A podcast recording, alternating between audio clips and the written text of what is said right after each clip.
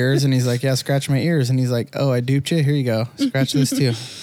Scratch what? He's got like a little wrinkle right where his tail is, and that's where he gets itchy the most, in that little butt wrinkle.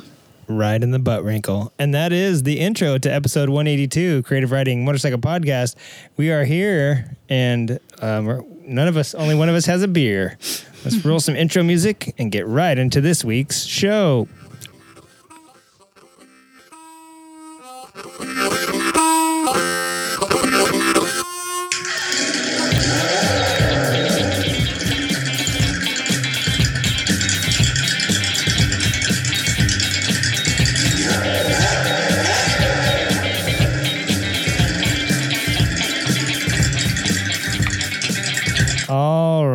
Enough of that jazz. Hi, I have a dog licking me right now. That's nothing new. That's meatloaf. Meatloaf is Say licking hello, me. meatloaf. Meatloaf, I loved your album, Bat Out of Hell. All right, everybody, welcome to episode 182.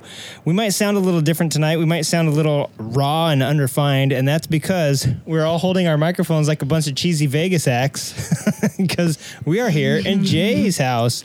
We came to Jay this week.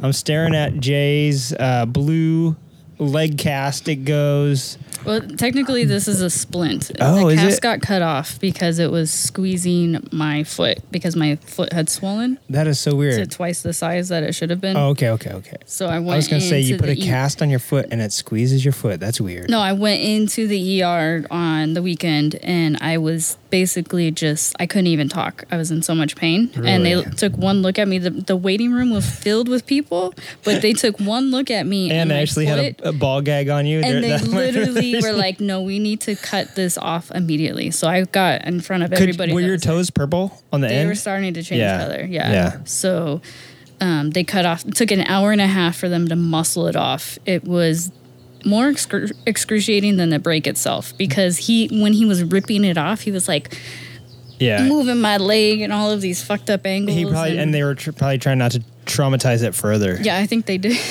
I think they did, but oh well.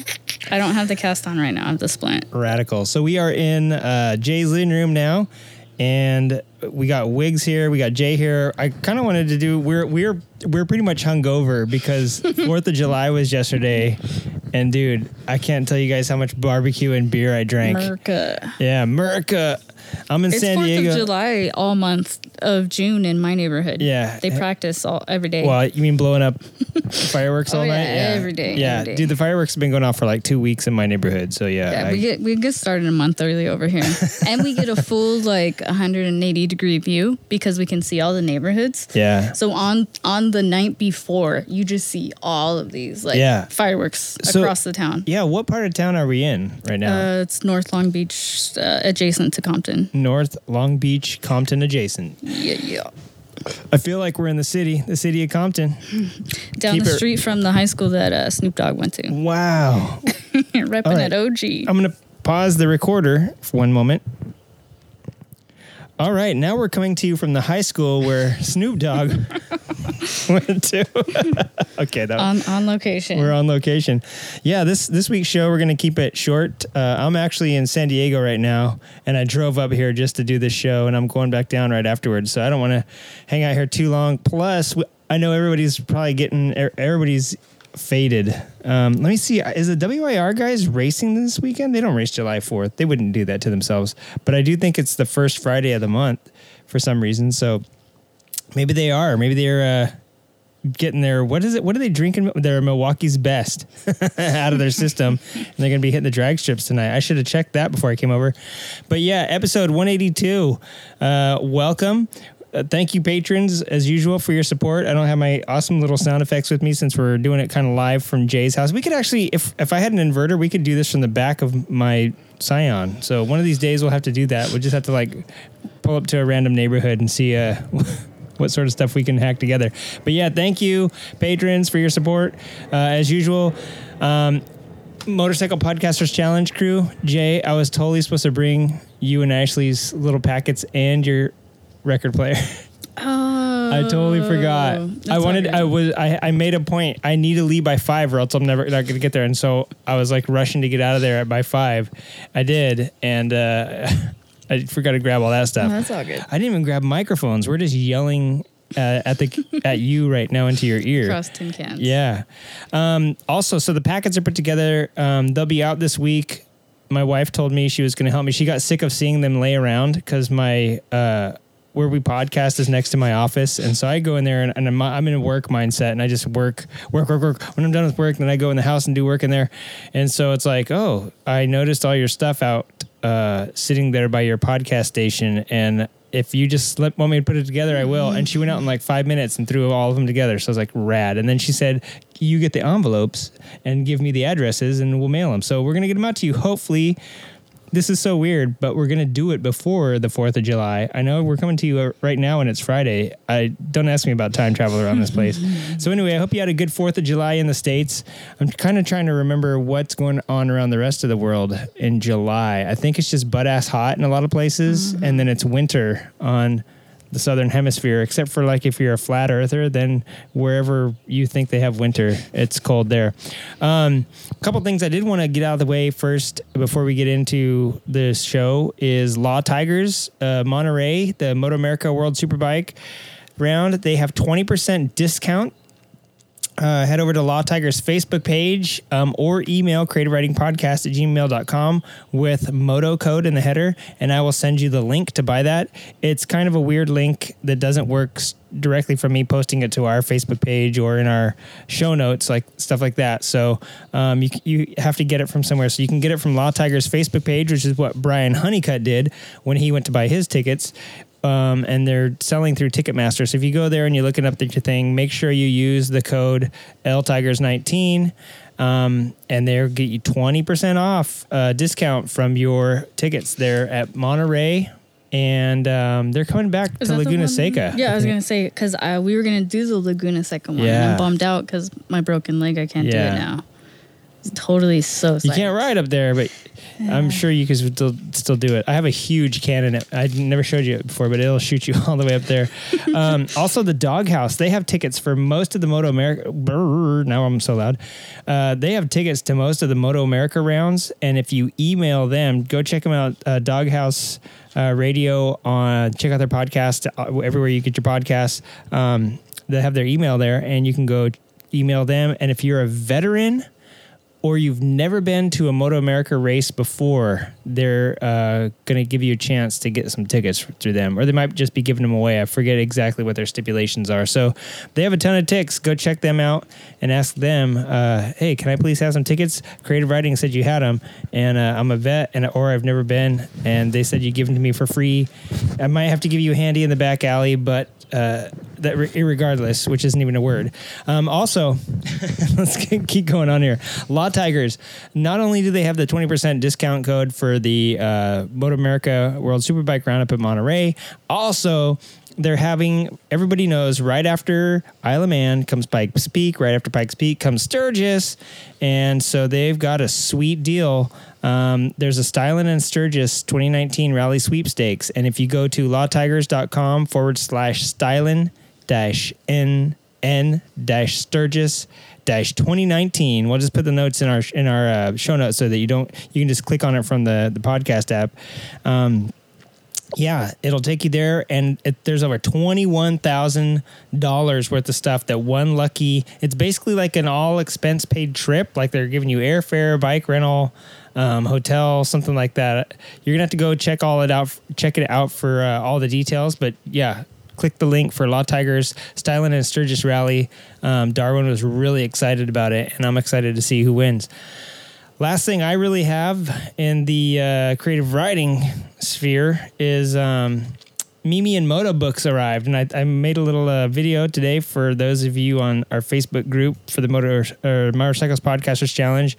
And I said, "Hey, I got your packets," and you might have seen in the video on the left the Mimi and Moto Motorcycle Monkeys Ride the Alphabet. So those books have started being delivered out to those. Uh, people and they're going to be for sale i believe in august is what mark's uh, letter said all of them are signed so that was pretty sweet and i got some rad stickers so i'm going to share these books with the little writers in my life and with some people that uh, I know that are educators that might be getting books into little kids' hands. Yeah, I That'd have be pretty a- cool.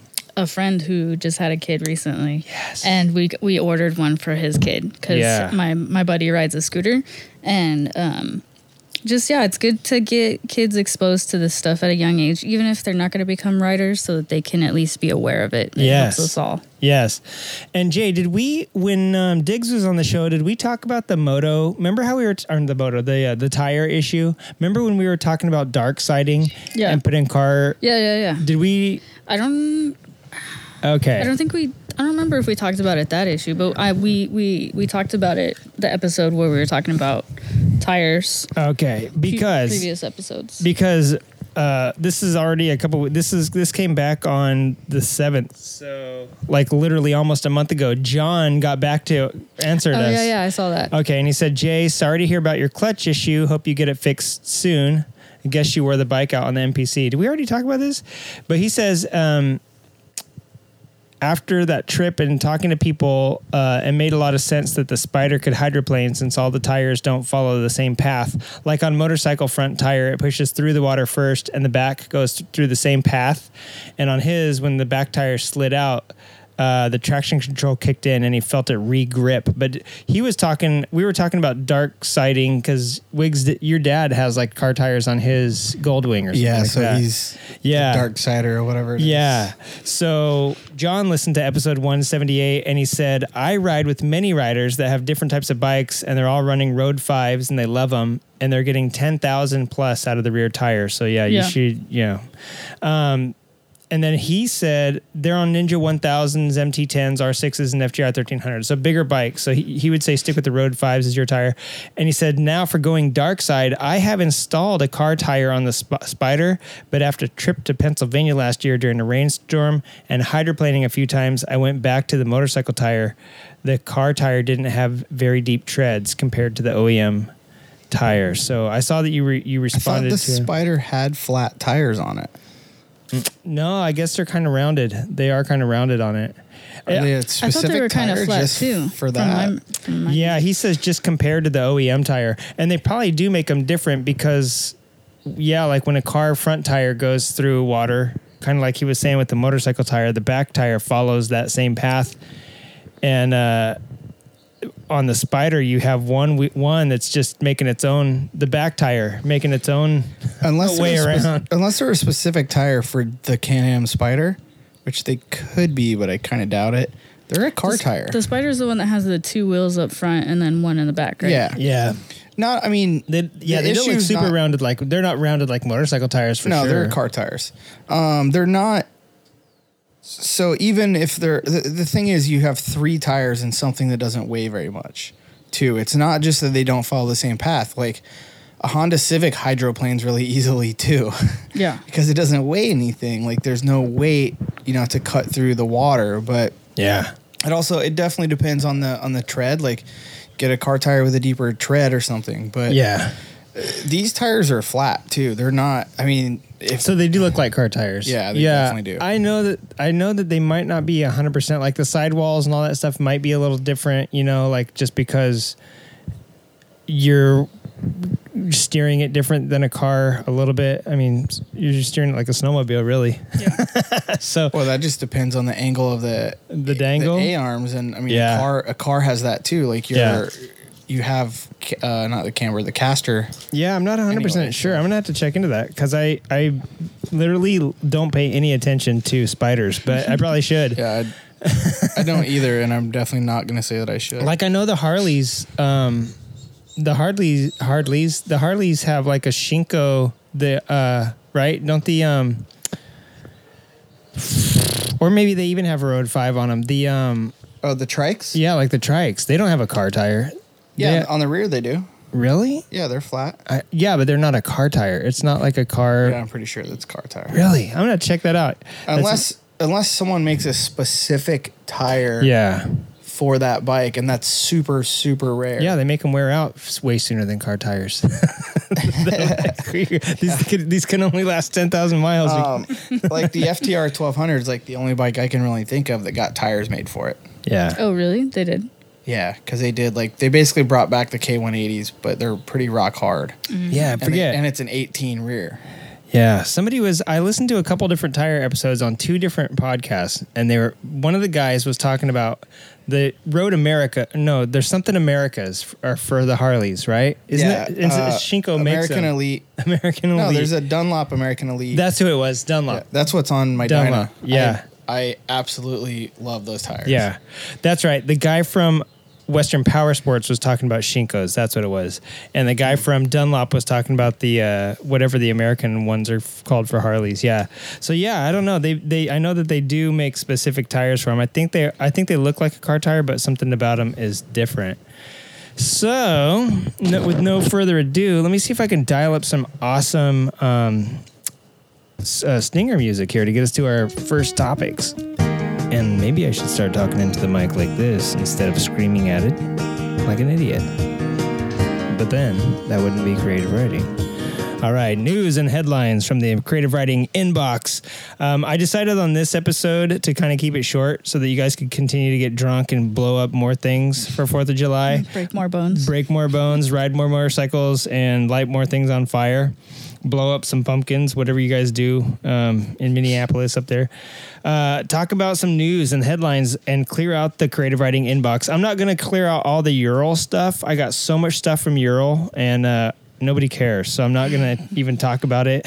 so, uh, and most of their stuff is is past. Like right here, the Ducati. Um, uh, at Long Beach was or whatever it is, Ducati Orange County uh, was gonna let you watch Moto America there, or uh, I'm sorry, Moto GP. So I was like, maybe I shouldn't read that one because that one's already passed. so, but anyways, I did want to say that I did get some uh, information in my inbox recently. One of them was the High Pipe Motorcycle Festival. I didn't even really know about this. I guess I maybe have heard about it before, but I think I've, I'm only hearing about it this year because Cycle Gear is partnering with them and because it's going to be here in Southern California. Well, the High Pipe Motorcycle Festival is revving up for its third consecutive installment. August 16th through 18th at Mountain High Resort in Wrightwood, California. Um, and it says quote this is from their little press release. An oasis for real deal motorcycle enthusiasts the high pipe motorcycle festival is a diverse cornucopia for two-wheeled fanatics showcasing all makes and models of the bikes. If it has two wheels and an engine it is welcome. So I haven't been to Mountain High probably since like 1998 because it hasn't snowed in Southern It's super California. close to El Mirage too. It's not a bad drive from here. Yeah, I think with all the rain recently, it, it was getting actual Yeah. natural snow. Listen, right. This year is the first year because I went like I started snowboarding in '93 and '94, and that year we had an El Nino, and I went up to my first time ever snowboarding. I went to Lake Tahoe, and there was like six feet of fresh snow the day we got there and every night there was three feet of snow. So you would the snowpack they're like oh yeah today it's a it's like 24 feet deep. And i would fall and like go head first and they would like literally have to come grab me by the feet and Like pull me out. cartoon, yeah. just your feet would be sticking out of the snow. yeah. Now, let me tell you, you don't want to learn how to ride on like the world's best motorcycle because then everything after that's going to be crap to you. And I can tell you this because the year I, I learned to snowboard was like the best year California had had for like Oh. 30 years. Yeah. And ever since, yeah, fresh pow. Like I knew what pow, I actually figured out what pow was because Yeah. then I went after that and it got progressively worse every year as the El Ninos went away. And then we went into a drought for seven years. And I got to tell you, my, my snowboard has probably seen more grass and sand than it has snow in like the last decade just because it's been so crummy. And then when we did have like one year with good snow, there was it, like all of SoCal, those, those are the only mountains. So they everybody goes up there, mm-hmm. right? Just and packed. yeah, you, you have to wait seven hours in traffic just to get there, and then all the snow's melted, and you're riding on a um, basically like a big gulp or a slushy from you mm-hmm. know the convenience store. Or you hit that like icy, Yeah, icy hard or that part. happens, right? Yeah, it's all it, it melts during the day, and then it freezes again at night, and it's just like slick ice. And they're like, eh, "Hey, well, Yeah. sorry, it's SoCal, not real snow."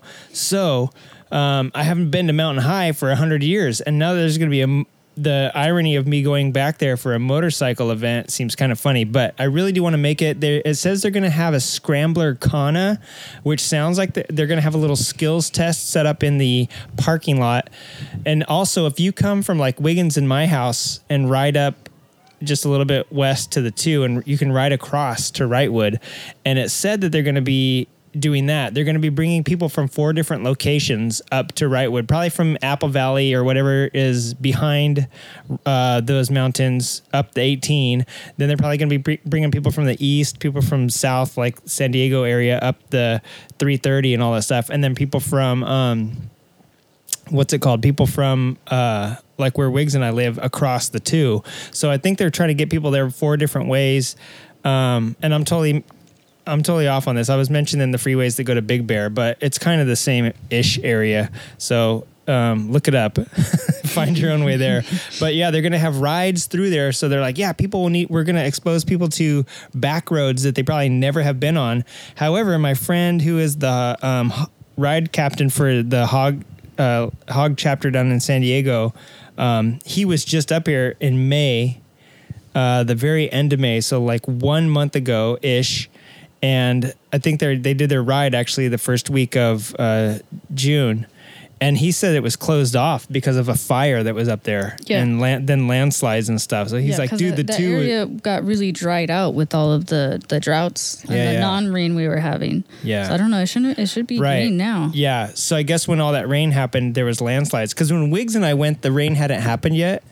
And so it was actually really nice and it was open all the way. But now to get up the two, you can't, you know, where that little gas station and you just like kick up the hill. I guess you can't even, you have to go up to Sunland and come through Tujunga to get to the two. And so hopefully by August they have it fixed, but it takes them forever to fix that road because nobody uses it. The, only- it's like the only people that use it is Caltrans to get back and forth to Wrightwood up there. So, You know, there are a lot of like other little shoot offs off that too. So we Yeah. could probably go a little further, like up to Santa Clarita or something, and then do like a super rad one through. Yeah. the, Yeah, there's some really Yeah. nice offshoots up that. So they're that gonna they're gonna try and When get is it? people uh, August 16th through the 18th. So there's gonna be that. There's gonna be all these crazy rides there. There's gonna be a, a I think the Carnival of Speed is the week after. uh, that. y- yes, and I have that on here too. Um, so yeah, that's gonna be the 16th to the 18th. They said they're gonna have a scrambler kind of. That's the fireworks getting yeah, shut off. Yeah, you weren't you weren't lying. during the daytime. Yeah, th- that happens by my house all the time too. I think people are getting killed because it's like L.A. County, but I'm like, oh, it's just fireworks. but uh, but yeah, they're gonna have um, supposedly like a little a little skills test down there in the parking lot, plus a scrambler kana, plus like there's a ton of off road trails around there, like actual real OHV stuff that you can go on if you bring like a dirt bike or a dual sport. So that'll be kind of cool. Um, so yeah, high pipe. It's the first. I don't know where it has been before, but this is the first time I'm hearing of it, and I was kind of wondering if it's because it's the first time it's going to be in our backyard. Um, I got a lot of press releases from AIM over the last few months, and um, I'm just going to read off the most recent ones. AIM Expo is coming, and I know there's a few people that are going to be attending. Uh, I just heard the Cafe Racer guys talking about it. I know Chuck from Will Nerds is going to go. Um, I would be weirded out if Cleveland Moto didn't go because they're like right there, know, in Ohio. It's going to be in Columbus, and I know that the bros from um, they just talked to us last week and told us they were going. The guys from Nakamoto. So basically, uh, it's going to be at the Columbus uh, Convention Center in Columbus, Maryland. I was just checking to see if you guys are awake. That's Columbus, Ohio. Yeah, I was like, well, there, sometimes there are. yeah, in Spring, it's going to be in Springfield this year. Um, so they're partnering with S&S Cycle uh, and Nationwide, and they're announcing the 2019 Shop Builders Invitational Custom Bike Contest. And it reminds me of the IMS J&P Cycles Custom Builder, but that travels around and you get different bikes at every show. They, like only local bikes that are going to be at that show usually travel with the IMS. So this one, I don't know where these bikes are going to be coming from, but they're going to try and do something like that to have like shop builder invited builders do a, a custom contest. Uh, it's going to be open to all the bike builders from the weekend warrior to the seasoned pro, and it takes place in the shop neighborhood hangout on September 26th through 29th at the Greater Columbus Convention Center in Columbus. Wisconsin. Uh, builders of all levels and styles are welcome to apply, and it's highlighting the world of custom motorcycles. So, Wigs, dude, I know that's let's see, August or September 26th to 29th. It's like a full month after the Festival of Speed and this high pipe thing. You get your chop ready, dude. You could. And we'll enter you. Ah. We'll enter you. I don't think I'm gonna take it all the way to Ohio mm-hmm. Well, listen. to be an amateur. To Trailer it and rent out your trailer. You don't bring all have their to bikes. because Carey Hart and Big B will be bringing the legendary Good Ride Rally to Columbus, Ohio on Saturday, September 28th in conjunction with AIM Expo at the Greater Columbus Convention Center in Columbus. I still gotta get my Wichita. bike there. I mean, I could do the ride, but I still gotta get my Yeah, bike there. it'll be the final stop of the rally. Just ride along with Carey Hart. You know him. Just, right? He's probably not driving his bikes himself. I know. Someone doing You're it like, for hey, him." dude, can I put a chop, a little little chop in the back? Um, so yeah, they're gonna be doing that ride and the Good Ride Rally. Uh, I forget this. Um, what the Good Ride is? I forget if it's for veterans or I, for, I forget if it's for. Pretty sure it's for veterans. Is it okay? I didn't know if it was for that or for like underprivileged youth or what it was for, but um, because I was smart enough not to copy the whole like 20 page email. Because I know there's like extra spots for veterans and free veterans. Yeah, and stuff okay. like that. So So maybe that's what it is, and and they're gonna do this whole ride, and the uh, AIM Expo is gonna be the final stop of it. So that's gonna be pretty cool. If you get a chance to hook up with that, that'd be fun. Also, this year they're focusing on. I got this one the longest ago. They're f- the theme of this year's uh, AIM Expo is "Together We Rise," and it reflects the urgent need that's resounding throughout the power sports industry as we collectively look to overcome obstacles and seize the opportunities that the changing market has presented. I kind of agree with Nokomoto. Nothing's really changing. I think Robert Pandya coming in two years ago and saying, "Hey, man," like doing that roundtable on what he was hearing. Everybody got doom and gloom about the motorcycle industry, but I think honestly, it's just like a. If you were if you were a realtor, there was probably people in the housing industry saying the same thing, and if you're a banker, there's probably people. I just have a feeling that it's just like the general um, you know, part of the general economy. And I don't think the motorcycle industry is getting, you know, there's a, a resounding, uh, urgent need. You know, I don't know, but that's to get. They're they're going to try and focus on whatever is lacking and start uh, fixing it. I guess so. I to- think there's a lot of changes that are happening right now, and so lot of changes. the industry is, and some of the bigger ones are trying to catch up with Mm-hmm. some of the changes. But I think that we're, I mean, I've been seeing like a lot of motorcycles on sh- TV shows and commercials, and I sent you something on the History Channel that they're Mm-hmm. Yeah. promoting. So Right. Uh, before we move on, let's talk about that. The the this is sucky because it's not on um, mainstream cable. It's like on the History Channel, so you have to have you have to have like a deep cable package or whatever. You don't just get on prime time. But uh, no one has cable anymore. yeah, When is cable gonna figure out that no one wants cable? That's the thing. They they Discovery don't. Channel needs to get with Netflix or Hulu. Yeah. Put their shows on there, people will watch it. Yeah. yeah. Well, I think History Channel has an app, but then you have to subscribe to cable to to. Uh, that's what's been happening to a lot of when yeah, I started yeah. streaming. They've all got it. Yeah. They've all got a streaming, but you have to have. You cable to have like cable. It. Yeah, it's so dumb. So you're like, well, why don't I why don't I just have cable and they, not stream? Well, yeah, then? they need to just kind of do a, a, HBO and Showtime. I've been doing where you just pay like an extra five bucks a month, and then you can watch everything on those shows through Hulu. Right. That's how we have access. It's like fifteen for HBO. Oh yeah, yeah. That's uh, a there's a whole thing in the a lot of money. It- boo. yeah, that is. and uh, when they started crunching numbers, there's a whole thing about that about how that's making people get paid less in the industries. But that's neither here nor that's not motorcycle related. What is is that the History Channel is going to have like evil evil Collive or whatever Travis Pastrana's thing was called before. It's going to be almost like a Nitro Circus sort of thing, another Evel Live sort of deal with Travis Pastrana doing something. But there's also going to be a bunch of other people. Um, sorry about the plosives. I'll hold this up here. There's going to be a bunch of other people doing like world record jumps, and I forget who it is, but it's like a, a guy and a girl team. Yeah, it says Axell Hodges. Yeah, Axel and Hodges. Vicky. I don't know what her Golden. Vicky, No. yeah, Is it- Vicky, Vicky G something. yeah, I think is it Vicky Golden? Yeah, I think so. Okay, maybe we'll see. Anyway, I'm yeah, right they um yeah they're gonna be doing like a whole crazy stunt show on the History Channel, and it's kind of like bringing motorcycles back. But back in the day, that's what I'm saying about a, a primetime thing is because when Evel Knievel did it, there was like five channels, and three of them were carrying Evel Knievel. One was carrying public access, and one was carrying the news. And, you and know, people so- had cable because there wasn't internet. right, Yeah. right, right, and Well, so I also think that um, you know the two companies that I've been seeing a lot in social media has been Indian and Triumph, and especially like Triumph was at Babes Ride Out, and they had Yeah. the Nissan commercial. Oh, that also a, had and there's them a, on there. the Toyota Toyota commercial. Or was it? Yeah, maybe it was Yeah, yeah. Toyota. The And- truck, yeah, yeah, yeah, yeah. It's a truck commercial. And so, and Yeah. the Vicky Golden is riding the new Indian, and Yeah. I've been seeing a lot like between those two companies. I've been seeing them in different like pockets, Yeah. being like really heavy with the younger crowd. Yeah. So I think they're they've got some young people on the PR marketing department Yeah. that are doing some smart stuff. It's so They're weird. also I Triumph's probably the same, but Indian like they don't make money on some of their bikes, Mm. and they're willing to give up profits to take market share.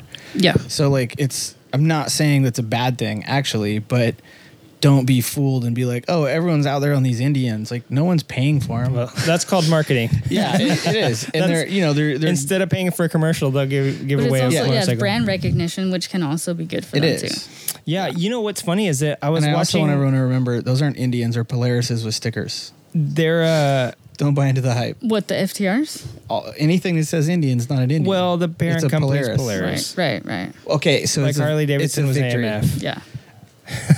Was Harley Davidson Kind of. was AMF? Indian, But it's Indian cooler is to like think of them as Indians because Polaris kind of sucks. it's like uh, Polaris actually is. It's pretty- like you pretty named good. your kid after your great great uncle. Yeah. Or your your great uncle's friend actually. Like they're totally not related at all. You just gave them the same name.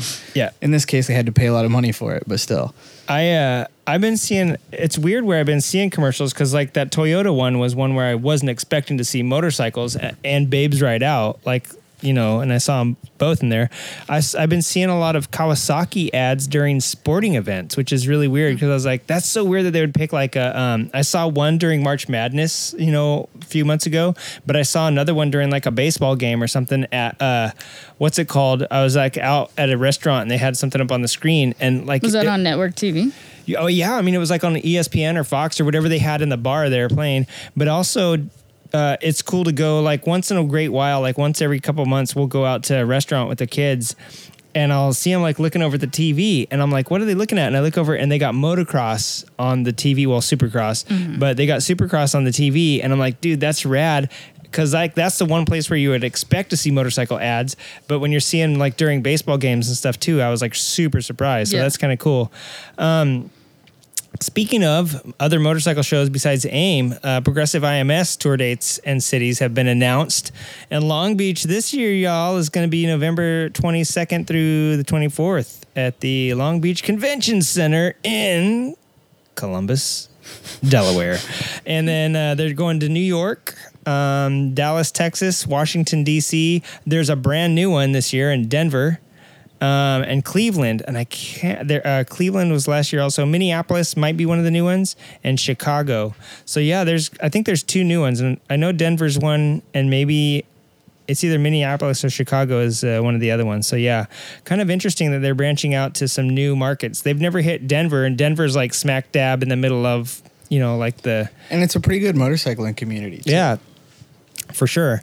Uh, after that, the Festival of Speed I have. And so, guys, hey, both of you be prepared November 22nd through 24th. Doesn't that feel like that's Thanksgiving, though? November Yeah. that might be. Yeah, that isn't that the week of? Like, yeah, but I, but I think I looked on the calendar and it's like the week before Thanksgiving. Festival of Speed or Carnival of Speed?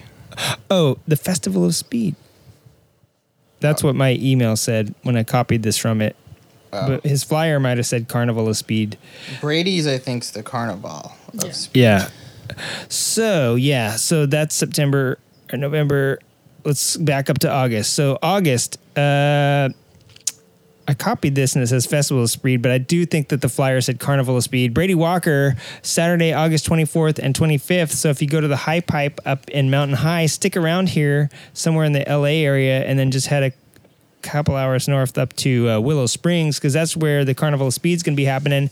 He says to register because on Saturday from at 8 a.m. they're going to be doing a Big Willow track day. At 4 p.m. they're going to be doing mini bike mayhem, and the bar is going to open. And if you've never been to a classic track day uh, or one of the uh, events out there at Willow Springs, that's when the fun begins. And then at 6 p.m. there's going to be moto drag racing. I think it's mandatory that you hit the bar before the you hit the moto drags, um, and it's always a fun time. Like the mini bike mayhem.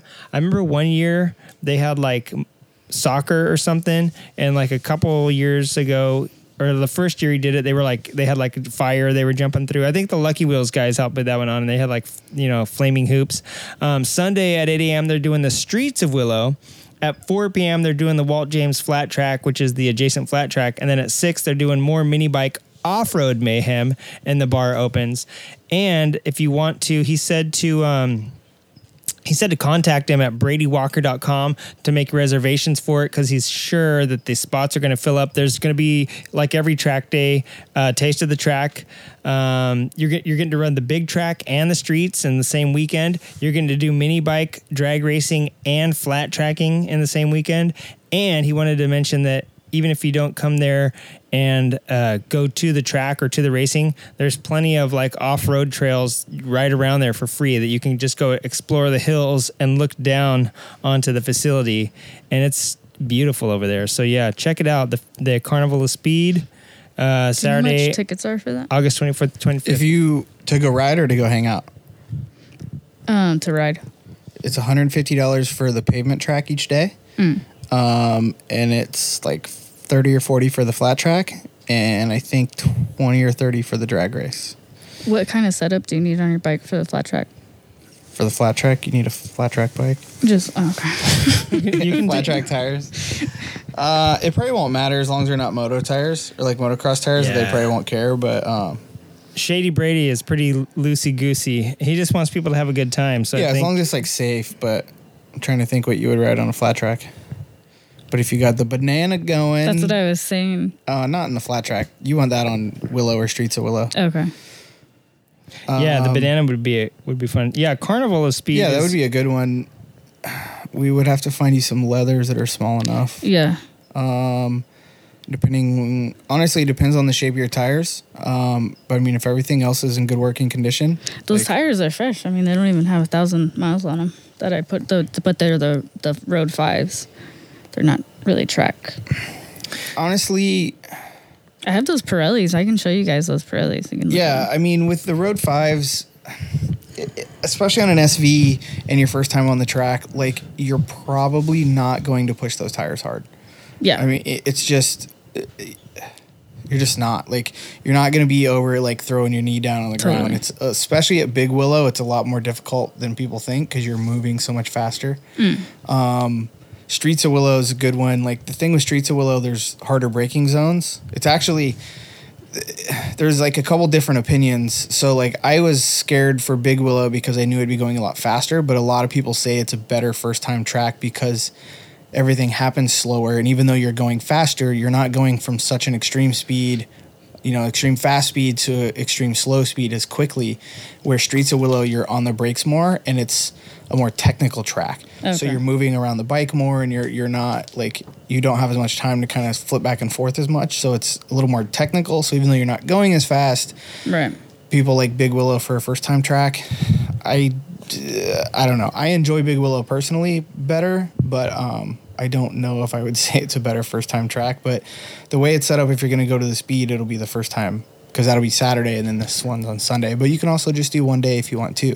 Yeah, yeah. I'll But, probably do one day. Hopefully, I um, can get my my body in order. I'd say, you know, if nothing else, healing. ride up and check it out and see, you know, Brady always has the coolest track bikes there. You know, just the most random older bikes that people Dude, it is fun just to There's yeah, see what shows yeah. up and just walk through the pits and like see what people are actually riding. Yeah, I should have the RC there both days Are you gonna Um, ride it? on the track. Yeah. Yeah. Yeah, yeah, yeah. And the flat track, he's gonna do it. Yeah, cool. Yeah, yeah. I- I, wanna- I just want to see that. that would No be rad, offense, too. Brady, but I don't think I'm doing the flat track because it's Sunday at, in the evening. Yeah. I'm gonna be coming home.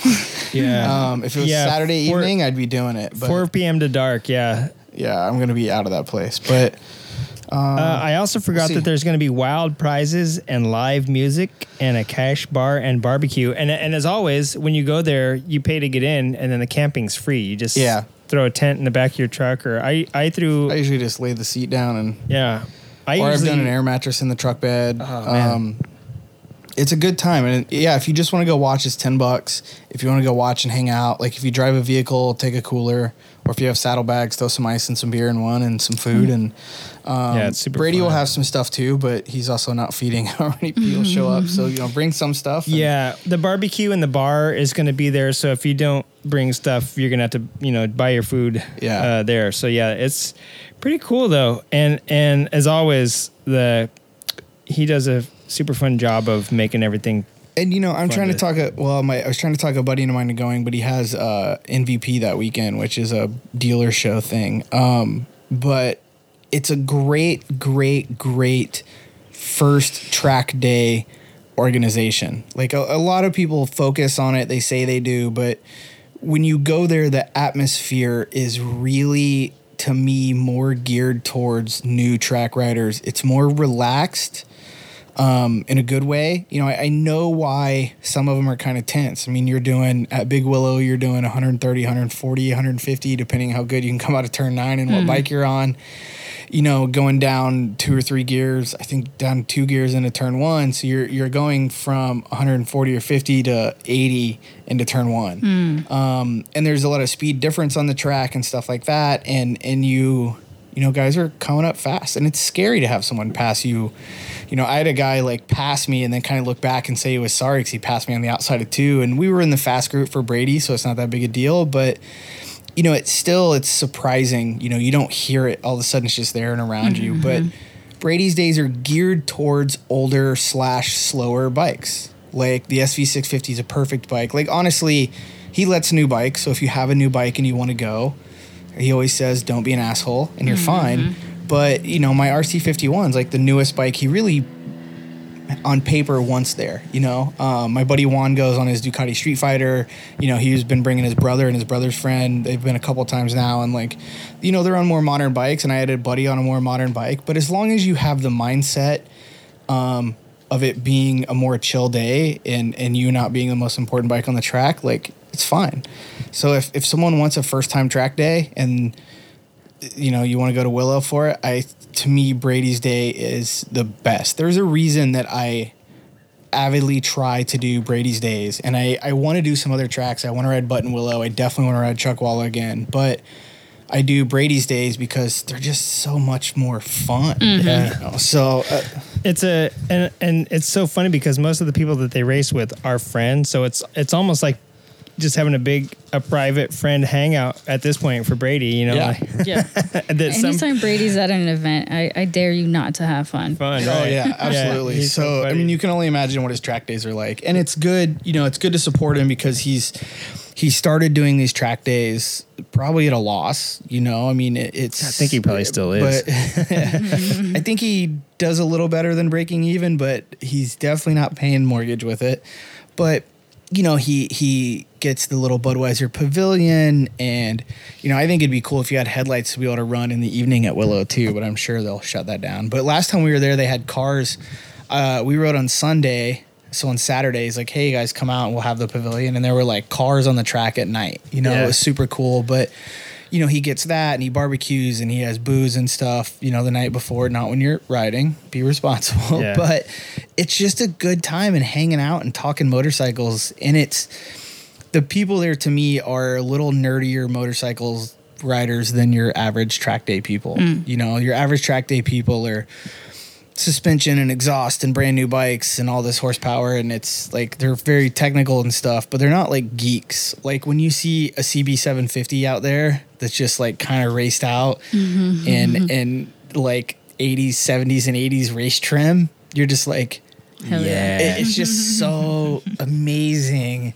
And the bummer is, like, you know, in the 80s, that's what they all fucking looked like. Mm-hmm. But it's just cool to see and be a part of and, and see crazy stuff out there and see dudes rip them. Uh, I got a buddy who has a couple old single cylinder Nortons, like a 60 something or 50 something Norton. And he does AHRMA. So he goes out a couple times a year with Brady's days and, like, gets him ready for the big AHRMA race. And it's like, dude, these things, you'd be like, no way you're going to take that on the track. And he goes out and pins it at Willow. So Yeah. it's, it's cool. Yeah, it's kind of like what it reminds me if you were to go to Barber Vintage Days and be able to see like all the crazy old stuff from the 50s to the 80s and you're like, "Oh yeah, they used to race this stuff." um so yeah, that's going to be a lot of fun. Speaking of, and to segue into racing, um, it's funny. I didn't. I tried to watch Flat Track this weekend. We haven't really covered Flat Track in a couple few weeks, but there's been a little bit going on. Oh, I, man. I just actually watched Oh, the uh, the Texas TT because I I forget where it was. Arizona. Yeah, that's what I meant. The Although they should have a TT in Texas because Yeah. that has a ring to it. Yeah, the Texas TT, the uh, the Arizona TT, dude. That track was like one of the coolest looking tracks I've ever seen. Like I love that thing. It was cool. I think they'll add more of those in the future, but it was cool to see him on a trophy truck course yeah, because dude, it was so cool. you know anyone out here that's ever done any of, and of course I haven't done any of the scrambles like I should, but anyone that's done any of Meatball's Hell on Wheels stuff, he does a lot of them on trophy truck courses. yeah, and they're- Glen Helen is like yeah, they're super so cool. wide. The jumps are super mellow, and the landings are mellow. Um, and it's just it's super cool, and it, it makes for good racing. And I think the pros went out, and it was perfect Dude, for it was them. so rad. Yeah, that track looks so cool, and it looked like it was banked. You know, like just it, it was a cool looking track.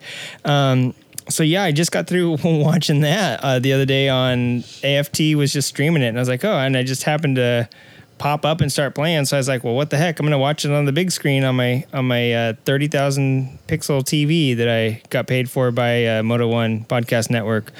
Wink, wink. Didn't really get that, um, but anyway, yeah. So I haven't been watching a lot of flat track. I tried to watch it this weekend, but the stupid my internet connection was so poor that I got to the login screen. Now that you have to have a stupid password, and uh, I couldn't get any further than that. I just got the spinning wheel of death for the whole like three hours that the mains when he and semis were going on. I was like, oh my god, like for real? Because I didn't, you know, I didn't watch qualifying or that stuff, and I was like, I'm gonna tune in for the the racing, and just spinning wheel of death. And I'm wondering if that's why they make made people get the passwords and sign in, where you used to just be able to click on the link, is because I wonder for a while the complaints was that the it looked crappy you know it would look all pixely and maybe that they were having bandwidth so many people tuning in Well, and they've had issues. Like I know when I first the first couple races, it kept logging me out, All and then it logged me back in. Like Oh, if I because I watch it like through my phone, even if it's on my Apple TV. Mm-hmm. So it's like I'll swipe away, and when I'd go back to it, or it's like oh track prep for an hour, which Yeah. I get it, but you know I don't want to watch it. yeah yeah So, so, you want to swipe come away back and go, yeah, and yeah. it'd make you sign in. It was a whole rigmarole again. And this last time, it didn't make me do any of that. It, it went Oh, like man. right to it, except for you. It did not work at all for you. yeah my I, I I had I could see that I had like one bar of Wi-Fi and like one little bar of LTE signal at the same time so I was like I wonder what it's trying to do Wi-Fi or LTE and then it did nothing. Like it just spun there forever, and I was like, oh, I can't even log me in. It's not even timing out. It's trying, but yeah. But so I didn't get to watch that. I did listen to Pikes Peak on Sunday, and then I don't even watch MotoGP, but I love listening to all the drama behind MotoGP. And I was thinking about what the guys at the uh, Nakamoto were saying last week about how racing is the story. The people, the people want to hear the stories uh, as much as they want to hear racing nowadays. So I found on Twitter this rad thing about Matt that Mat Oxley wrote. Weird how hundreds of fans aren't taking to Twitter and screaming for Rossi to be sanctioned for losing the front end and taking out Nakagami, because I, be- I believe he's like dissing on uh, Marquez, like losing the front end and taking somebody out a couple round, rounds ago. I right? mean, the thing is, no one loses the front end on purpose. Although Yeah. you're right, you know, if you're making sketchy passes and you're hard on the brakes, okay, there's more risk about it. The other side, and I'm not saying that I agree with this, but the other side is Rossi's their golden boy. Like Rossi is the fan favorite, so it's really hard to do to him. yeah. So and I'm not saying that's a good thing. I'm saying it should, you know, it should be fair for everyone, but that's probably the reason it hasn't yeah. but at the same time, like, and I get what it, what he's probably saying is it was a risky pass or whatever, and then he Yeah. did the same thing, and you know it's what? like that's right. It was it was uh, Jorge Lorenzo did it to somebody like just like two weeks ago, and uh, so so somebody the first reply that I see here is the Motorsport Watcher says it wasn't really shown on TV. It wasn't for a podium position, and it only affected one other rider, and it didn't look reckless. So Mat Oxley comes back and says, uh, so sanctions should only be imposed if it's on TV for a top position and many riders get taken out. Valentino Rossi did the same thing as Jorge Lorenzo. He lost the front and took out a rival. It was correct that VR wasn't sanctioned, just as it was correct that JL wasn't sanctioned. I give up. And somebody's somebody says, dude, I didn't see it, but I watched the coverage, so nobody saw it happen. I guess it was it really happened in the background or something like that. So hang on, Matt. You're out of order. I admitted that Lorenzo's crash was a racing incident on here, and despite being a Rossi fan, we're not all completely blinded by Rossi mania. And he said that's why I wrote fans in inverted commas, and I didn't mention Rossi fans. And then he says, I'm on the defensive. But the funny thing is that there's like 600 people that replied to this thread, and they're all, since Rossi is such a, uh, can do no good, but is really not doing that great, but you got to defend him. Like, er- there's like, I was sur- surprised when I looked at here and it had like a 600 something comments, right?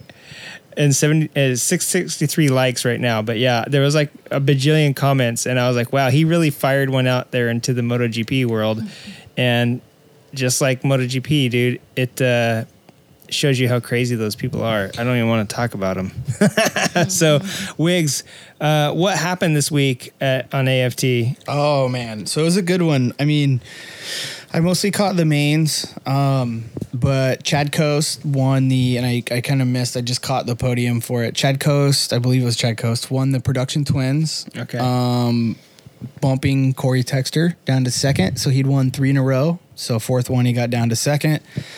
Um, good race. I, I'm.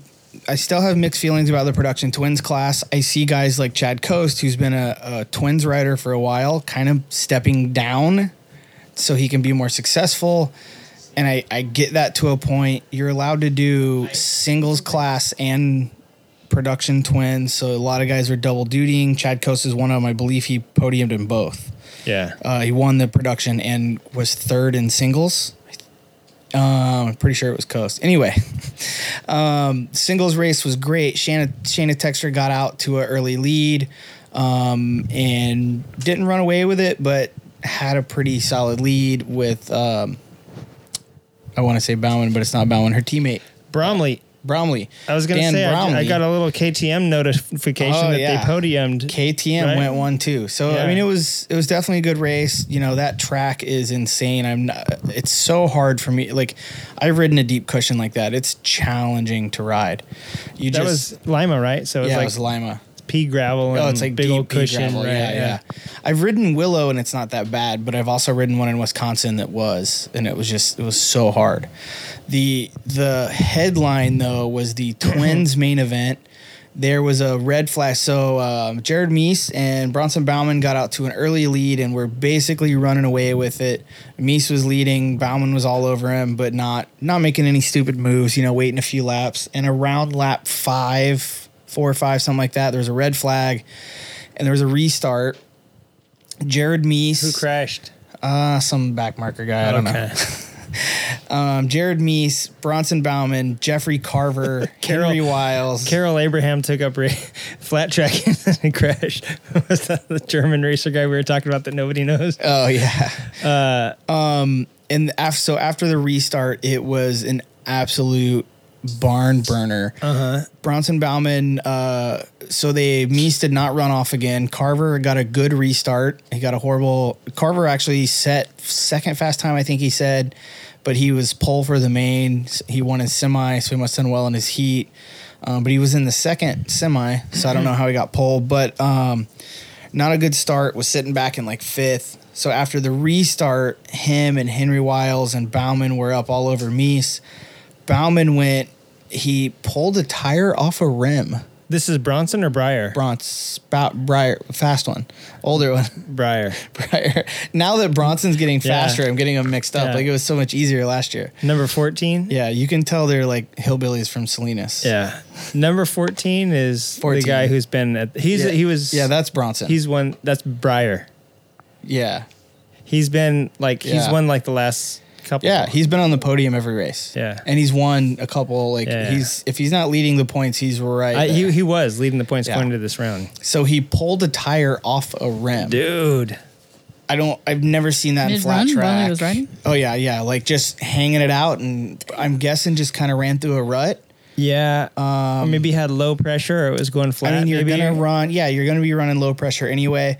I'm not a huge fan. So, s- sport bike tires, 17 inch sport bike tires, and you know, it's also there's a lot of things that add up to this. They're very hard to break off the bead. Yeah. Supermoto, my Supermoto wheels were wheels and tires were the hardest to get off a bead of anything I've ever had. Like I had a, a good tire machine with a bead breaker and it still was super hard. Yeah.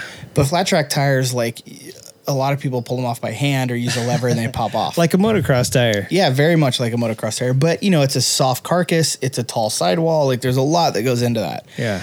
But uh, I'm thinking Roland might increase the diameter of that bead now. I don't even know if they spin them at PM or if they buy them. They probably buy them pre-spun or like turned on a lathe. I don't know. Um, but anyway, it pulled it off the rim. You know, you just saw him like pushing his bike back with a tire literally hanging off. Wow. Um, so it put him out of the running. So it put a three-way battle for the lead. And that didn't cause another flag. He just like rode. Yeah, off. yeah. Well, Okay. it didn't crash. The first guy got stuck under the air fence, so they called a red flag. Okay, okay. So uh, nothing for Bauman. It's kind of a bummer. Um, if you're a Carver fan, which I am, it's not that big of a bummer because he was out of the way. Um, Henry Wiles was running third. He got up in the mix for a couple laps, but pretty much right after the restart, it was Carver Mees for, or it was actually Mees first and Carver second for most of the race. And it was a back and forth battle, lap after lap after lap. Like Oh, you God. could just see the fans going nuts. Um, I mean, watching it at my house, like everyone was so excited. Like it was cool. Um, I was getting texts on my phone when it was done. Like, holy shit! Did you just see what Carver did? I am bummed that I didn't have that I Oh couldn't my log God. in now. Um, yeah, after it's on ABC, you gotta watch the main. It's if you're n- whether you're a flat track fan or not, you want to watch the 2019 Lima Twins main. I mean, just textbook on Mees's part, textbook. Like he would so Carver was running this weird line where he would dive in early in the corner and he'd run up wide on the exit, which is a typical speedway line, but it's not a typical flat track line. Um, you're kind of cutting across ruts and it kind of kills your straightaway. I mean, uh, for people that don't race, especially oval, but really everything, it's in wide, out low. Yeah. It's very basic everything, you know, obviously with Carver battling for the lead, not doing that, other things work. But in wide out low is kind of your general, you know, you you dive in real late into the corner and you do a lot of your corner on your brakes, get the bike turned, and then it makes your straightaway a lot longer, which is pretty basic, pretty textbook. Carver was running in real hard, real deep, but real low, and he hmm. would kind of blow his exit. And a lot of guys get scared. You'd see guys lift because he'd run up right in front of Yeah, them. yeah. And the thing with the pea gravel, when someone's in front of you, it physically hurts. Like getting shot with rock salt. Yeah, like guys will, you know, these guys will come off of bruises on their shin. Yeah. Like it hurts. It hits your neck, like everything. And it, you know, especially in the singles class, you saw a lot of guys with blue tape or purple tape on their helmets and stuff because they mm-hmm. they don't have helmet sponsors, and it will tr- destroy your helmet.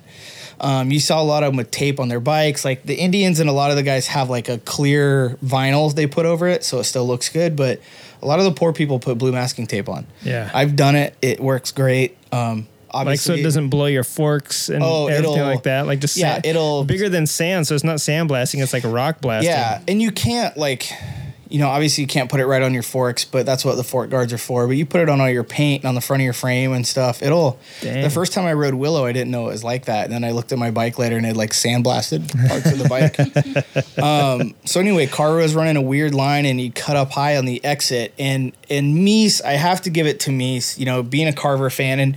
And Jeffrey was trying everything he could. You know, he was he was rolling the dice every corner. Like I'm gonna get him this time. I'm gonna get him this time. And he, he would pass him, and Mees would. A lot of guys were chopping the throttle where Mees had better timing, and he would kind of wait, let Carver sweep up in front of him, and then he'd turn the bike and go underneath of him and get a good drive. And he was ahead of him by the start finish line yeah. every single lap. every he knew that the straightaway. Yeah. what mattered. He right. knew, and no one else really. It, it screw, I'm not going to say it screwed a lot of people over. Like Carver was on his shit. He was really moving. Um, he had once or twice he he beat him to where the start line would be. It might have been on the back stretch because he was doing it almost every lap. But he was really focusing on three and four, trying to get a drive. And he would pass him and see if he could hang on by the line. You know, it, it was just that was the game he was playing. He was doing trial and error to see what he was going to work by the last he lap, right? was, yeah.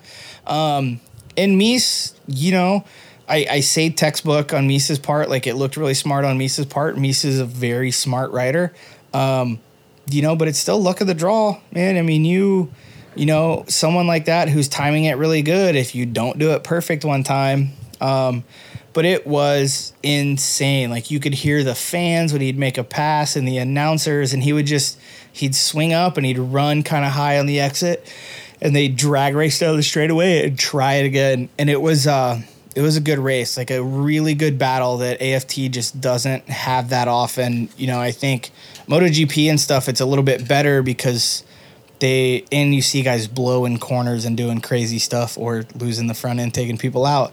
Where flat track doesn't really do that the same. Um, you know, people like the miles because of the it's more like chess, right? You got to time it for the last lap. The half miles aren't really like that, but this was a great battle. Um, it wasn't a draft battle like a mile, but it was just an amazing back and forth, back and forth, back and forth. Um, you know, and a lot of people, Carver has not had the best year. Um, you know, he told me at the beginning of the year he felt more prepared for this year than he has. Like he's been riding a lot more. Um, I also think, and this is just purely opinion, but Carver's one of those dudes that's like 110% talent and like 90% hard work. Like he works hard, but he doesn't go to the gym like everyone else. Like he doesn't ride a bicycle like everyone else. He rides his motorcycle a lot because it's fun and he's good at it and he likes it.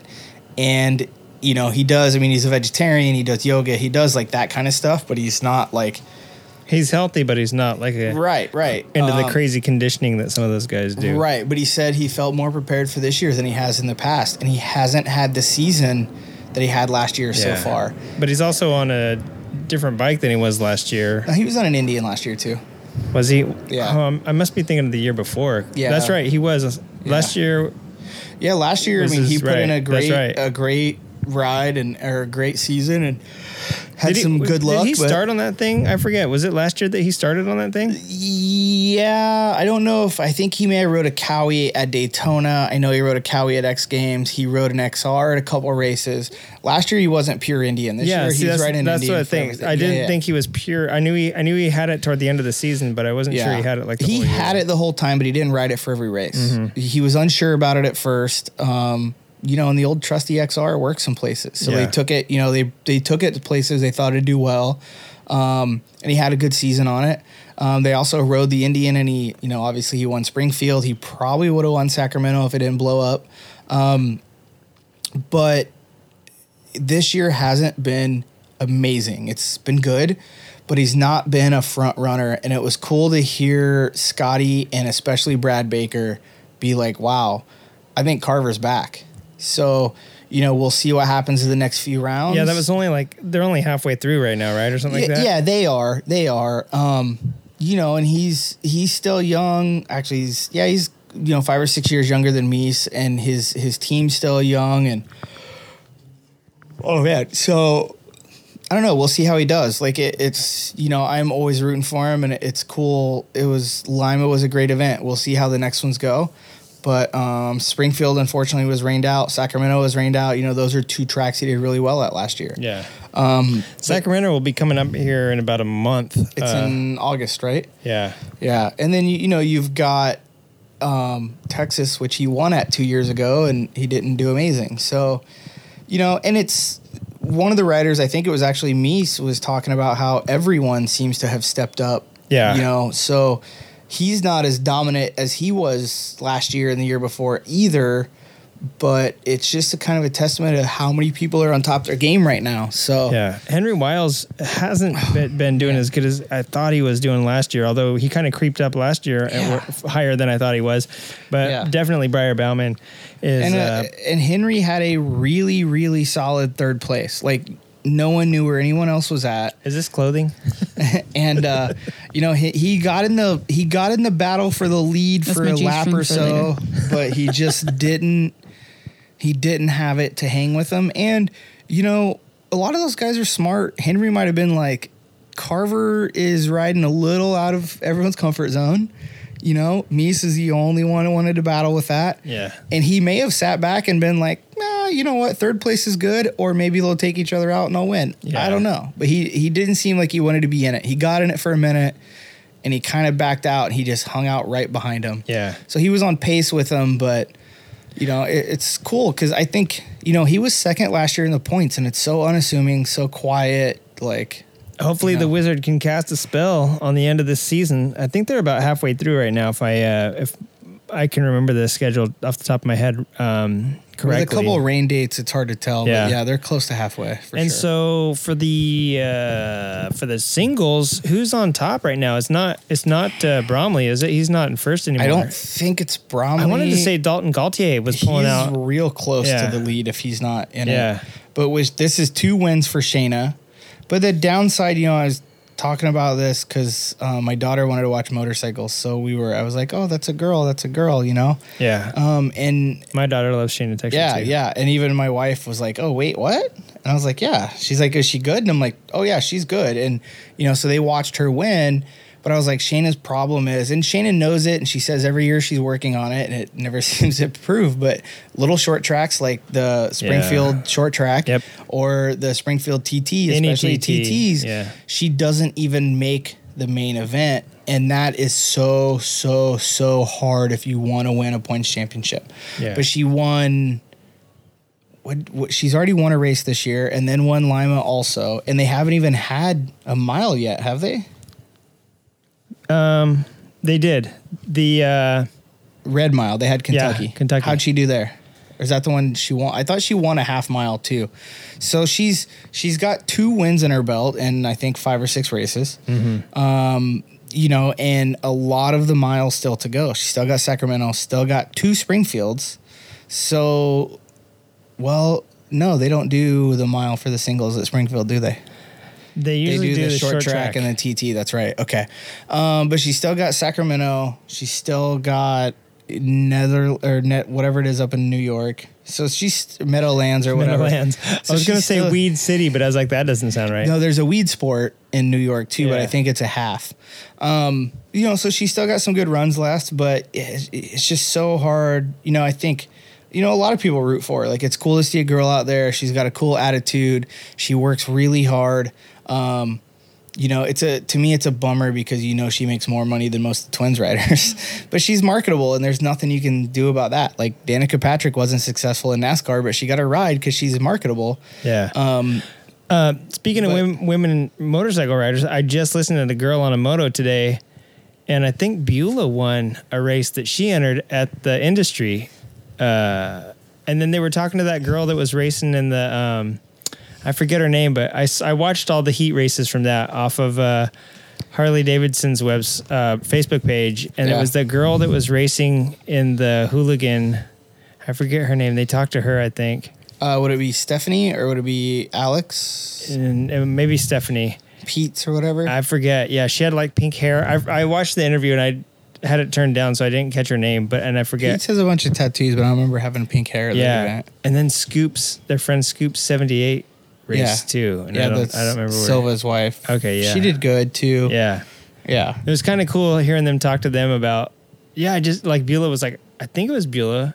Was like, I just did it. I just went and did Yeah, it. Yeah, yeah, yeah. well, it's I don't know. I have mixed feelings about that, and I, I totally support having a women's class. I'm just kind of No, this I'm, one chick was with the dudes. right. So that's that's kind of my point. Like, so I totally support having a women's class. It's really good to get women into it, but if you want equal rights, then when you want to talk to someone about racing, it needs to be the girl that's racing with the dudes, even if she's getting her ass handed to her. That's when you're out there doing it. Yeah. You're not really out there doing it if you're in the girls' class. You're out there doing the girls' class. But if you want to like say you're doing it, then go do it.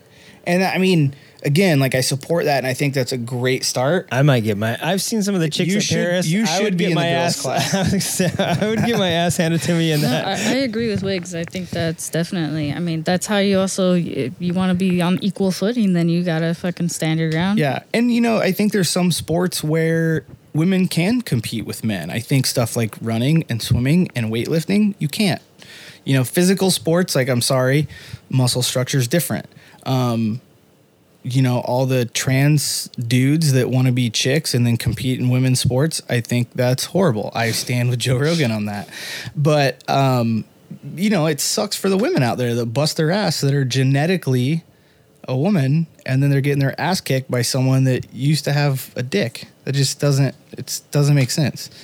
And it's not fair at all. No matter what you call yourself it's not fair. But in racing you know you it's for the most part a level playing field. Like there's obviously chemicals that get shot to your brain and f- in general, you know, obviously Shayna Texter kicks ass. Like obviously that chick loves adrenaline and her body must make more of it than the average female, but you know, in general it's different, but it's still like when you have that equipment and you can do that on that same level, like I think it's awesome when they are and it's so rad to see Shayna out there kicking everyone's ass. Like Yeah, when you have a machine, because like Ana Carrasco winning the um, like World Super Sport uh, or whatever that you know the smaller the 400 cc stuff. Yeah, yeah. Like when you're on a machine, it's the great equalizer. Yeah, and I think there's also advantages. Like Shayna has a the the thing with motorcycle racing. Um, I'm assuming most of our listeners know this because most of you are motorcyclists. If you go to a car race, it's a combined weight of the car and the driver and everything, right? You pull in the scale as a driver.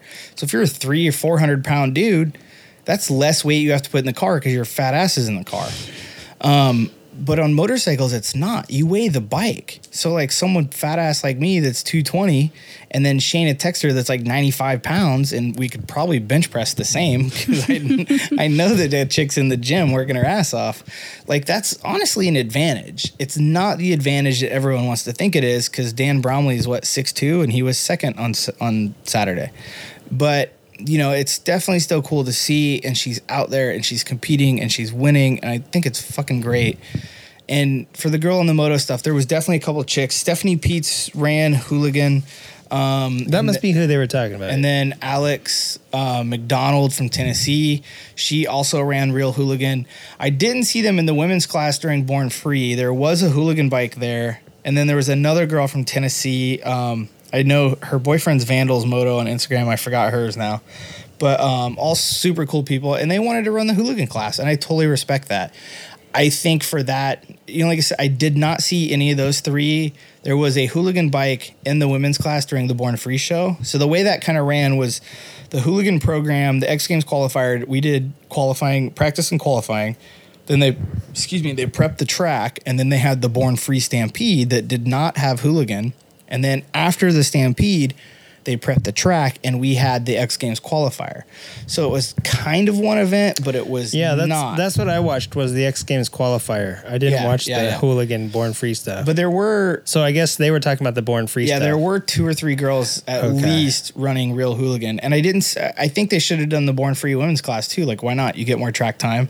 It's cool to see, um, and there's not. It's not like there's 120 of them trying to sign up like there were the dudes, but Yeah. you know, props to the girls that want to go out and and and bang bars with the boys. You know, right now there's not Watch a it, female, watch it, Wiggins. female rider that is is running up front, but Well, the thing is, is I think if more women can get into it over the years, and there's more training and there's more um, support, you may see a woman down the line who oh, starts absolutely. kicking some serious Absolutely. ass. But Yeah. it's like it's training, and it's just you, if you have generations of men, it's kind of like you have this Well, built-in system. And I'll tell you what I'm not gonna do.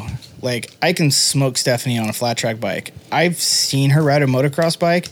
I ain't fucking with her. Like that chick is good. like she's not obviously like men's pro level motocross or whatever discipline of motocross she does or prefers. But I'm pretty good on about everything. Although dirt bike's probably my worst. And she would fucking dust me. And I know I know her, so I know she doesn't ride the flat track bike that often. I feel like she's getting ready for an event, she goes and practice once and then goes to the event and that's about it. Actually the bike wasn't even running right, so I don't even know the last time she rode it. Yeah. But she still goes out in the I don't even want to call it a guys class cuz it's not. It's an open class, but and she does it and competes, so it's super cool to see. And better than at least two or three of us in this room. Did you watch any racing this weekend, Jay? No, the, I've You got the MotoGP pass. I You didn't know, I- and the Me broken too. leg. no. It's I had a bunch of drama with my leg this week, but now that things have settled down, I'm gonna get caught up. yeah. I'm gonna hook it up to the TV and watch it Second. because I was wanting to, but just all the stuff with my leg uh, Yeah. took me out. So. Dude, I've been going on YouTube and watching a whole bunch of stuff. The one thing I did to get to tune into this weekend was the uh, Gran Turismo. Uh, well, it's the the Broadmoor Pikes Peak International Hill Time. Hill climb brought to you by Pikes Peak. Uh, the 97th running.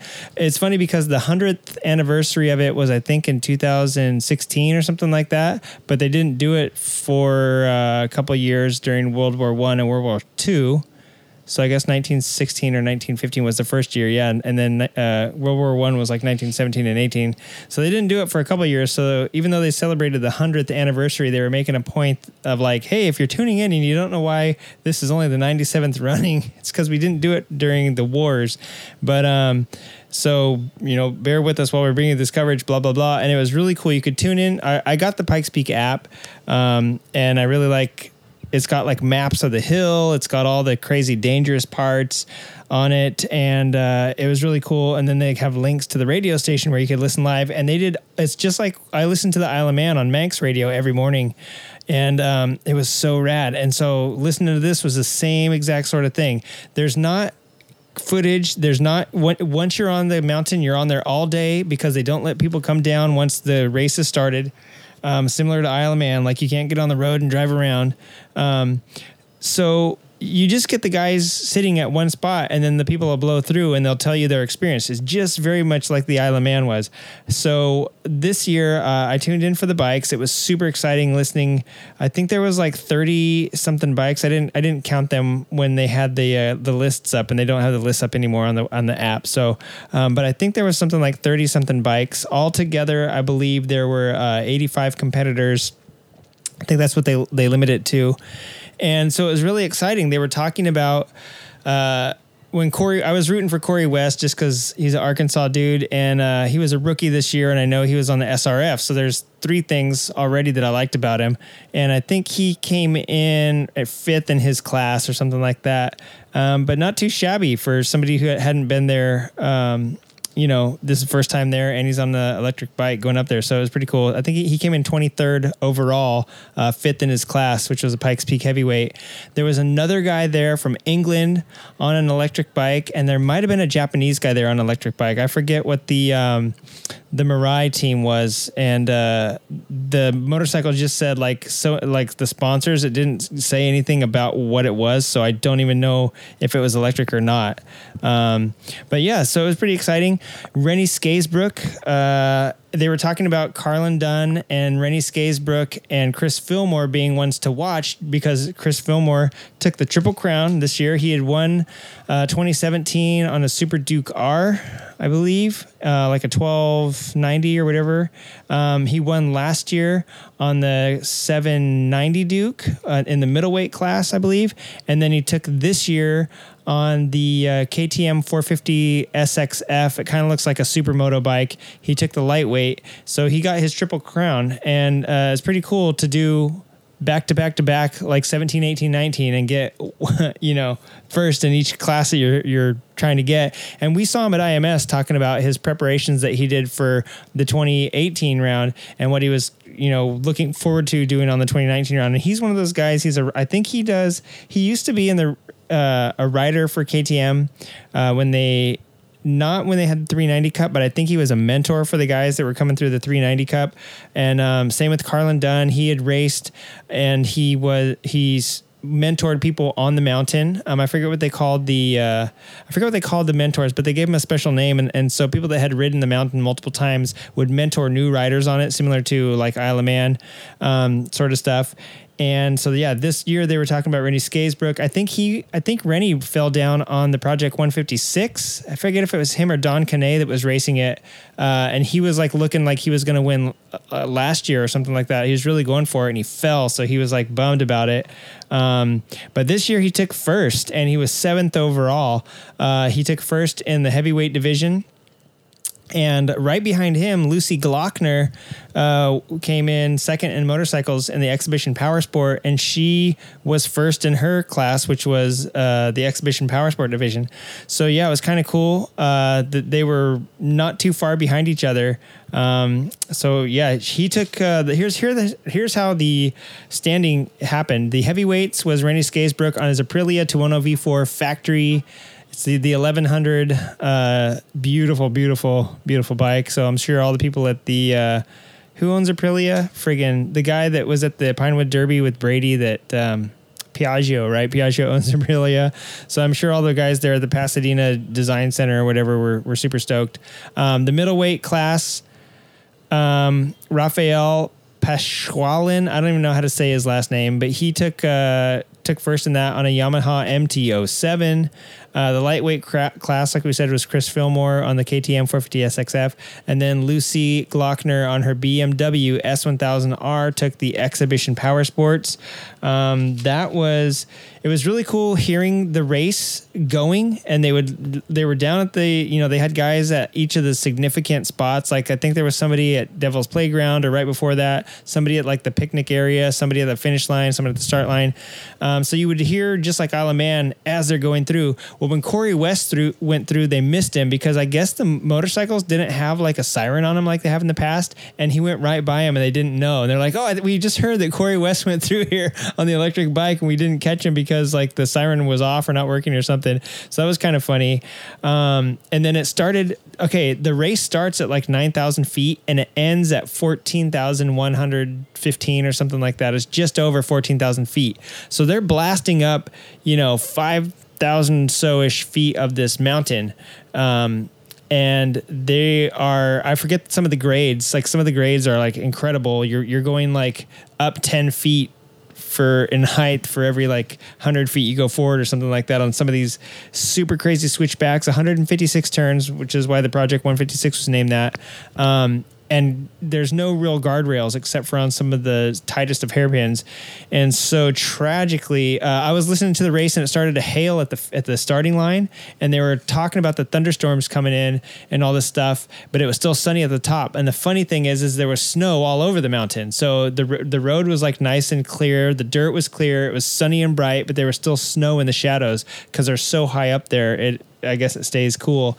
And so they start at like three in the morning and they start racing at 7:30 a.m. And so the roads are still cold. And so that's why you want to kind of be the like the last person up to see where everybody was making mistakes, to see where you're going to go and to get the best road because you don't want that morning cold road. You know, you can heat your tires all you want, but the road is going to be freaking cold at, you know, 10,000 feet. So the the people go last. Um, and the running order the app doesn't have the running order on it anymore either now. So now now that it's over, but I, I believe that um, I want to say that Lucy Glockner and uh, Rennie Scaysbrook went last, uh, along with um, Michael Woolaway and uh, Carlin Dunn. It was it was basically the exhibition power sports class that went the la- that went last, and so, Wooly, whoa, that was loud. Yeah. Wooly, by the way, is a regular at Classic Track Days. Yeah. So if you guys, uh, if you if you want to see, yeah, him he's famous for his Deus. Yeah, know. he's the bike builder for yeah, Deus. and he was just on a 2019 Ducati Custom. It just that's you know he's woolly, so custom. had that one there before. Yeah, it's pretty rad though. Yeah, so he came in fourth, which isn't too shabby, um, and so that's pretty pretty good deal for him. And so they were talking about the races. One guy went off, and they're like, "Well, we don't see him." And if they don't check in at the next checkpoint, they're like, "I'm sure he pulled off somewhere." Blah blah blah. You know, you don't know. That is just like Isle of Man. You don't know until you know. And so during, um, I had to go. I was getting taking my dog somewhere. I was, I was not in town, and so I didn't get to hear. I got to hear when Rennie Scaysbrook took off, and then the last thing I heard was like the few Carlin Dunn's going to be up last or whatever. He's the last runner, so like the last two people I didn't hear. So I don't even remember if I heard Rennie take off because I think he was right before Carlin. But basically, Carlin Dunn took off, and they announced him at one spot, um, and then they announced him, you know, through all this stuff, and they never announced him at the finish line. And when I clicked it back on, you know, I went went back over and clicked it, turned the volume back up, and it's like they were waiting for the cars to start running. We're worried about the thunderstorms coming in. Hopefully it'll pass. It's coming to eat. you know they were talking all about the weather because that's a real real factor. It's been snowing up at the top before in the race cars. They can't leave till the end of the race. Everybody has to run, and then at the end of the race, everybody comes down. So they would be up there sitting in their cars with snow falling while people are still coming racing up from the bottom. Right. So they were worried about the the sleet storm that was happening at nine thousand feet you know, and then they said, yeah, up here on the mountain, we hear thunderclaps and thunder strikes up here at the house at the top, but we don't see any rain yet. Hopefully it, it won't come through. And they said, yeah, there seems like something's happened at the top and we'll, we're going to do a weather delay. So basically they, they never announced Carlin Dunn crossing the finish line, but they never said anything about an accident mm-hmm. either. And so it wasn't until I got um, home that night that the actual press release had come through while I was driving home, and it said that he had passed away. And so Carlin Dunn, age 36, so Wig's age, I guess, um, he had won the 2011, uh, 14, um, no, no, 2011, 12, and 13 and then he took a little bit of break to do filming. Came back and won 2018, and supposedly he he was the fastest qualifier this weekend, and supposedly he was like when they, when he was hitting all the traps, he was the fastest guy. He they, he was going on record to break the. Um, you know, win the race. And so there was a bump about 20 yards from the finish line that everybody was having problems with, um, I guess, in qualifying. And they think that he hit that and people there was a couple witnesses I guess that said that the they just saw bike parts and then Carlin. There's no footage of it. No, no. There's there's footage of him going around the last corner, and then there's like a long straightaway with like kind of like a little bend to the finish line. And actually, in 2015, uh, I think was the last um, death there a guy the finish line area wasn't paved so you're going from pavement into mm-hmm. dirt and he hit the dirt and like grabbed the front and just hit Shit. slid into some rocks and died so i mean it's it's hairy like even even after the finish line when you're slowing down to stop mm-hmm. you can mm-hmm. you know what i'm saying he wasn't even on the gas um, but that sucked to like win the race and then you die yeah exactly so carlin never finished he he the bike just disintegrated 20 yards before the finish line. And when they were talking about the race they they don't know what's happening and nobody up at the top knew what's happening because you don't know until they come across the finish line and it's kind of like a weird corner with like a lot of rocks so you can't see i guess. And so only some people saw bike parts going everywhere. I do remember them talking about they they were talking about how it looked like there's an incident at the top of the hill, but they never say, said anything about it because they didn't know, and they were super worried about the rain coming in because they had a weather delay. And I'm wondering if that weather delay that I heard was partially also to airlift him mm-hmm. out. But yeah, he had he had already died um, up there, and it, it was really it was hard to hear. A lot of people, but the next day listening to it live, like I didn't know, and until I got home and read it and that's exactly when a lot of the other competitors that were there found out about it. Wow. Is when they announced it because they didn't know that you don't come across the line. They didn't know either, and so um, I think a lot of them they're like family up there when they race. So I think it was kind of hard maybe for some of them to have heard that, but um, it's just it's a tragic loss. He was a he was I saw him the first time I saw him was in uh, on any Sunday too the next chapter and he was talking about riding his he him and his father had a Ducati dealership in Santa Barbara and he rode his Ducati to Pikes Peak.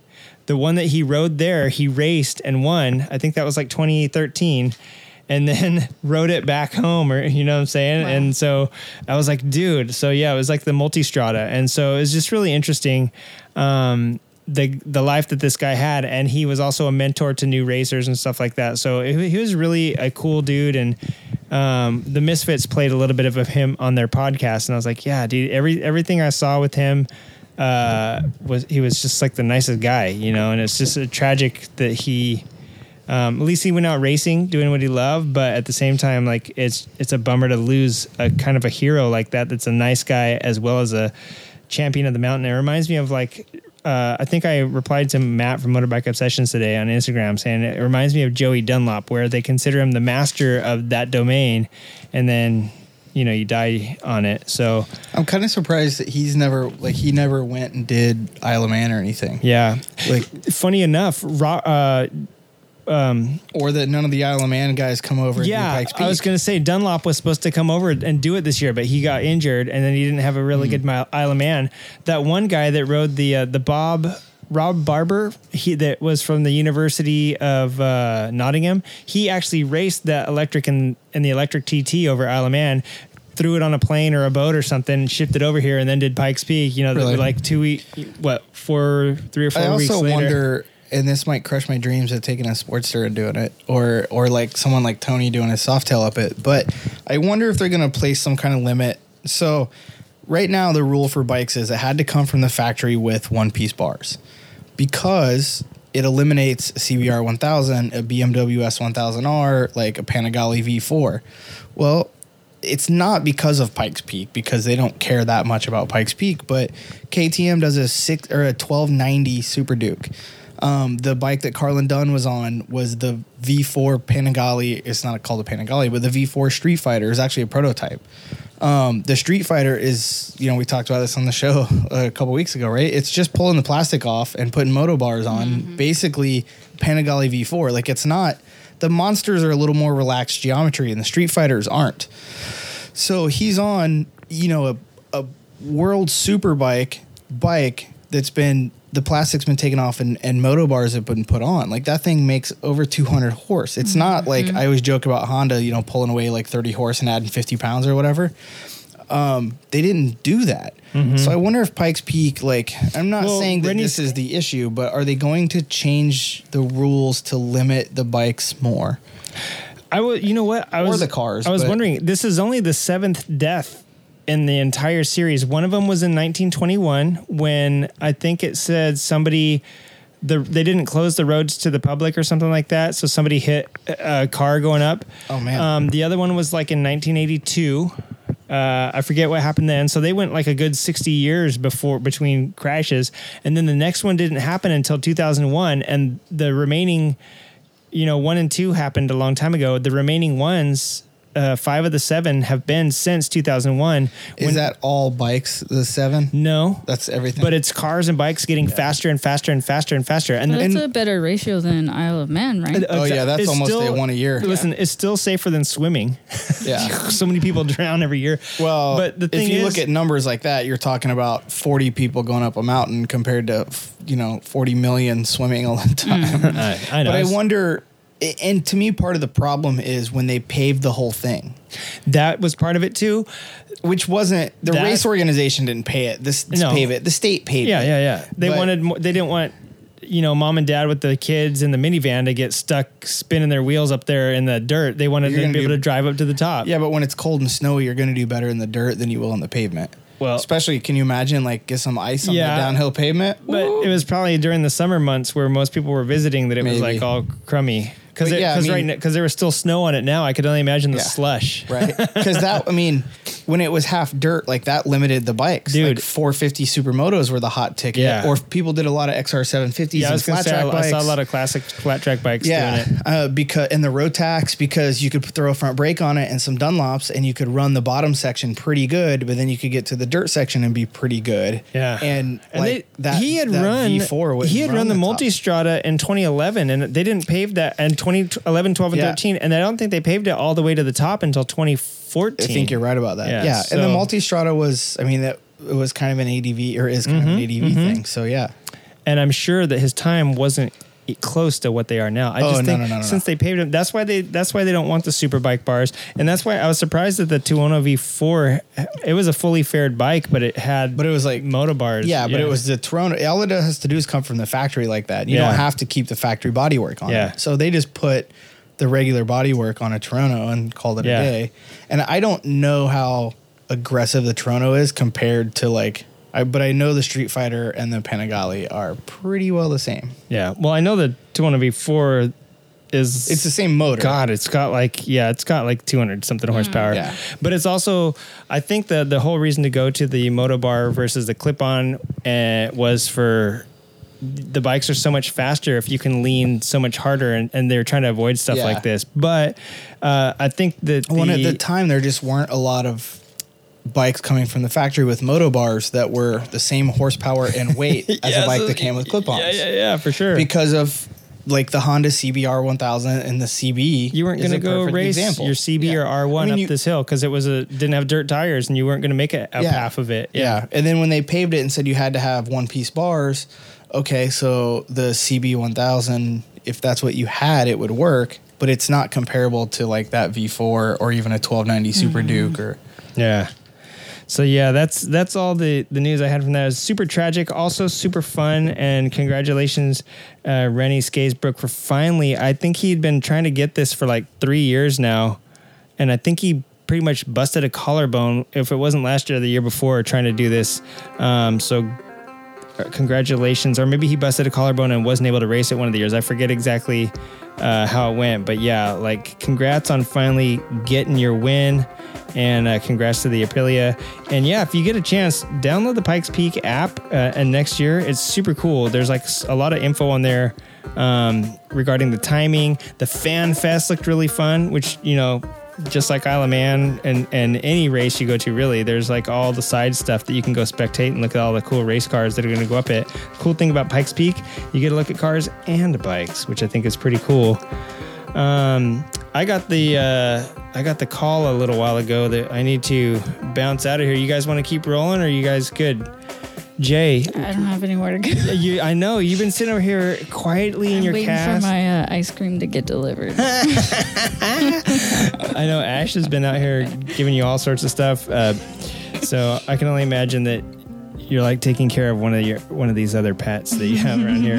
Yeah, we're gonna. I saw her bike when we when I was walking Yeah, up here with all the uh, gear. Afterwards, I'm going to show you guys the bike. I want you to look Yeah. it over. Tell me if there's Well- anything I missed. Yeah, let's go peek. Oh, you mean at the banana or? Yeah, the yeah, banana. yeah. Let's go peek at it, and then we're also gonna go down and look at your Harley, and maybe we'll make Jay, Oh, yeah. uh, um, creative riding hooligan, uh, women's hooligan flat tracker next year, after, and we'll bust your other leg. How's that? 'Cause- I just need to get a frame that I can just clip my my leg into it.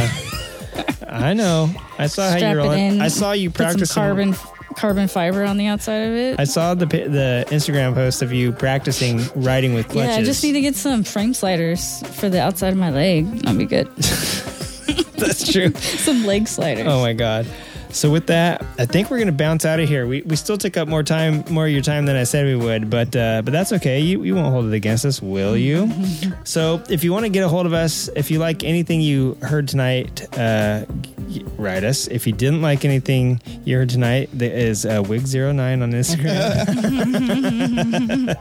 you can you can write us. It's uh, creative writing podcast at gmail.com. Uh, you can give us a call and bitch us out in our eardrums at 740-563-2858. Uh, check out the blog, which is usually just the podcast, but once in a while I'll throw something up um, at creative-writing.com.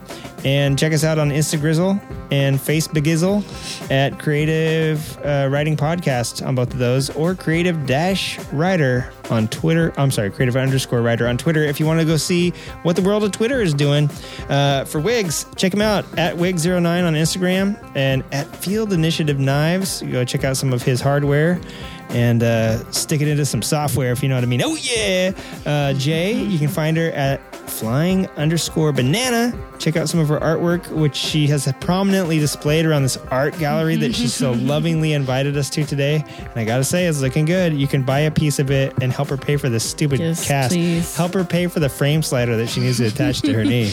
Medically permanently Yes. um, installed in my leg. yeah, we're gonna have to do something. Help us pay for some popsicle sticks to tape to her leg so we can get her back on the bike. And uh, yeah, that's about it, man. We're gonna get out of here. We're gonna go look at some Banana Edge and uh, check out her um, collection of project bikes yeah. in the garage. that used to not be project bikes. All right, everybody, peace and grease. Tell your niece Later. later. Bye.